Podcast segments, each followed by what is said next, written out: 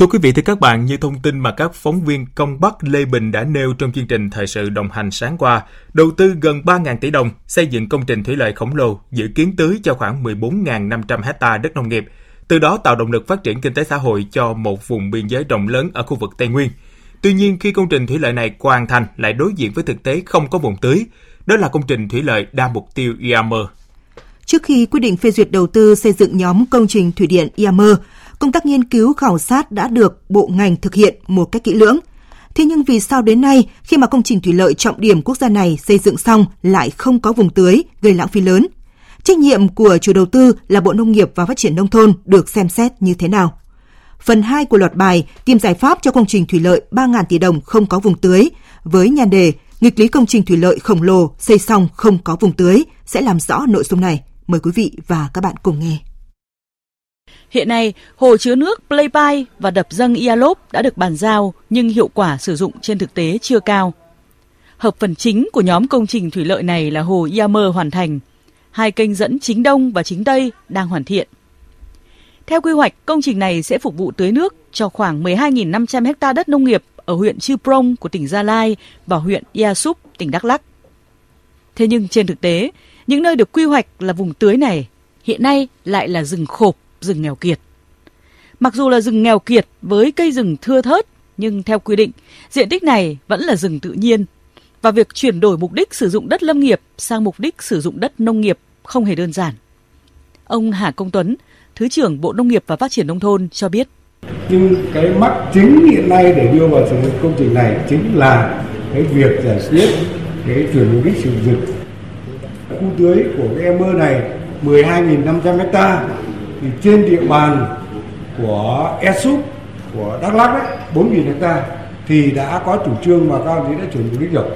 Thế nhưng mà trên địa bàn tỉnh Gia Lai à, khoảng 8.500 hecta của cái cánh đồng này thì 7.888 hecta là rừng tự nhiên rất lớn một cái diện tích rất lớn nhưng hiện nay tình trạng về mặt pháp lý là chưa được phê duyệt cái chủ trương về chuyển mục đích ở đây và cái quy định này cái mức quy mô này là phải quốc à, nó vướng là như vậy Tại thời điểm Bộ Nông nghiệp và Phát triển Nông thôn ban hành quyết định phê duyệt xây dựng dự án hồ chứa nước Iamer năm 2005, việc chuyển đổi mục đích sử dụng đất từ đất rừng nghèo kiệt sang các mục đích khác theo các quy định của pháp luật khi đó không mấy khó khăn.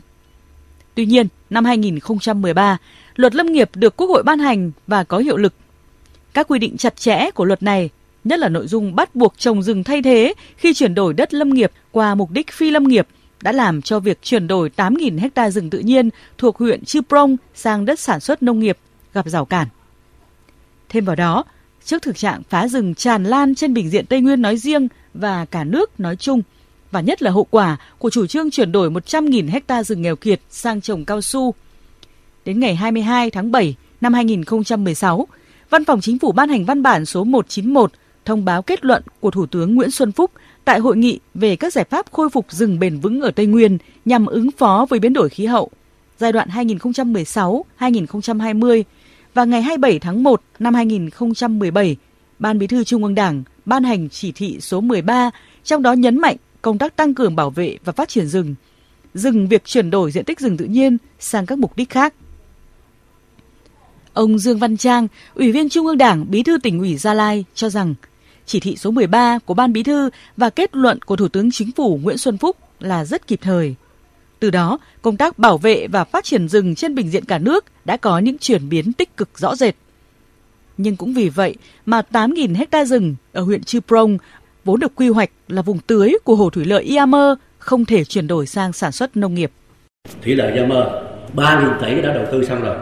Hồ đã nước lên lai láng rồi. Cây vương đầu đồng chính là đã xong gần xong rồi. Nhưng bây giờ không có đất tưới. Không có đất tưới vì nó vướng. Vướng là một chín một chiến một cái luận thủ tướng và cái chỉ thị 13 của bộ bộ chính trị. Không cho cho, cho chuyển đổi. Cái vùng đây là ba xã biên giới của của huyện biên giới. Và dân tộc một trăm phần trăm cùng với cái ESUP của của Đắk Lắk cũng, cũng là đồng bào dân tộc thiểu số và cũng là biên giới. Đồng bào cái vùng này là dân cái vùng này là nghèo kinh khủng. Mà trông chờ cái thủy lợi này đã xong mà bây giờ là không không tưới được. Thì làm sao dân ở cái vùng này thoát nghèo?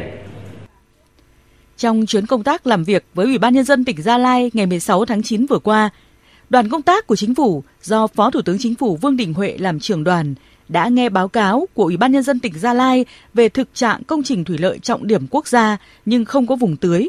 Nguyên nhân của thực trạng này cũng như phần giải trình của Bộ Nông nghiệp và Phát triển Nông thôn về việc phê duyệt dự án thủy lợi 3.000 tỷ từ ngân sách mà lại không có vùng tưới. Phó Thủ tướng Vương Đình Huệ cho rằng đây thực sự là câu chuyện kỳ lạ. Tôi cũng chả hiểu ngày xưa đồng chí làm đánh giá báo cáo tác động là mà lại ờ, làm xong ờ, công trình rồi mà chả có cái gì để tưới thì làm thủy lợi thì làm thủy lợi để tưới mà không biết tưới cái gì thì kỳ lạ thật đấy. Chỉ còn ít ngày nữa, hai kênh dẫn chính đông và chính tây từ hồ thủy lợi Yamer được hoàn thiện. Từ hai kênh dẫn này sẽ hình thành lên những đường dẫn nước hình xương cá, đưa nước tưới đến các diện tích sản xuất nông nghiệp theo quy hoạch. Tuy nhiên, không biết đến bao giờ mới chuyển đổi được 8.000 hecta rừng khộp sang sản xuất nông nghiệp. Và nếu như không thể chuyển đổi được 8.000 hecta rừng khộp này sang sản xuất nông nghiệp, thì việc xây dựng công trình thủy lợi trọng điểm quốc gia với vốn từ ngân sách nhà nước gần 3.000 tỷ đồng có phải là sự lãng phí lớn hay không? Vâng thưa quý vị, giải pháp nào để sử dụng hiệu quả công trình thủy lợi khổng lồ này tránh lãng phí và nếu chuyển đổi mục đích sử dụng 8.000 hecta đất rừng khợp sang sản xuất nông nghiệp, đảm bảo vùng tưới, phát huy giá trị hồ thủy lợi Iammer, hướng đến những mục tiêu tốt đẹp về kinh tế, chính trị xã hội như đã nêu trong bài 1 của loạt bài này, thì cần phải có những bước đi cụ thể như thế nào? Mời quý vị và các bạn cùng đón nghe bài 3, bài cuối của loạt bài tìm giải pháp cho công trình thủy lợi 3.000 tỷ đồng không có vùng túi với nhan đề giải pháp nào cho công trình thủy lợi Iammer trong chương trình ngày mai.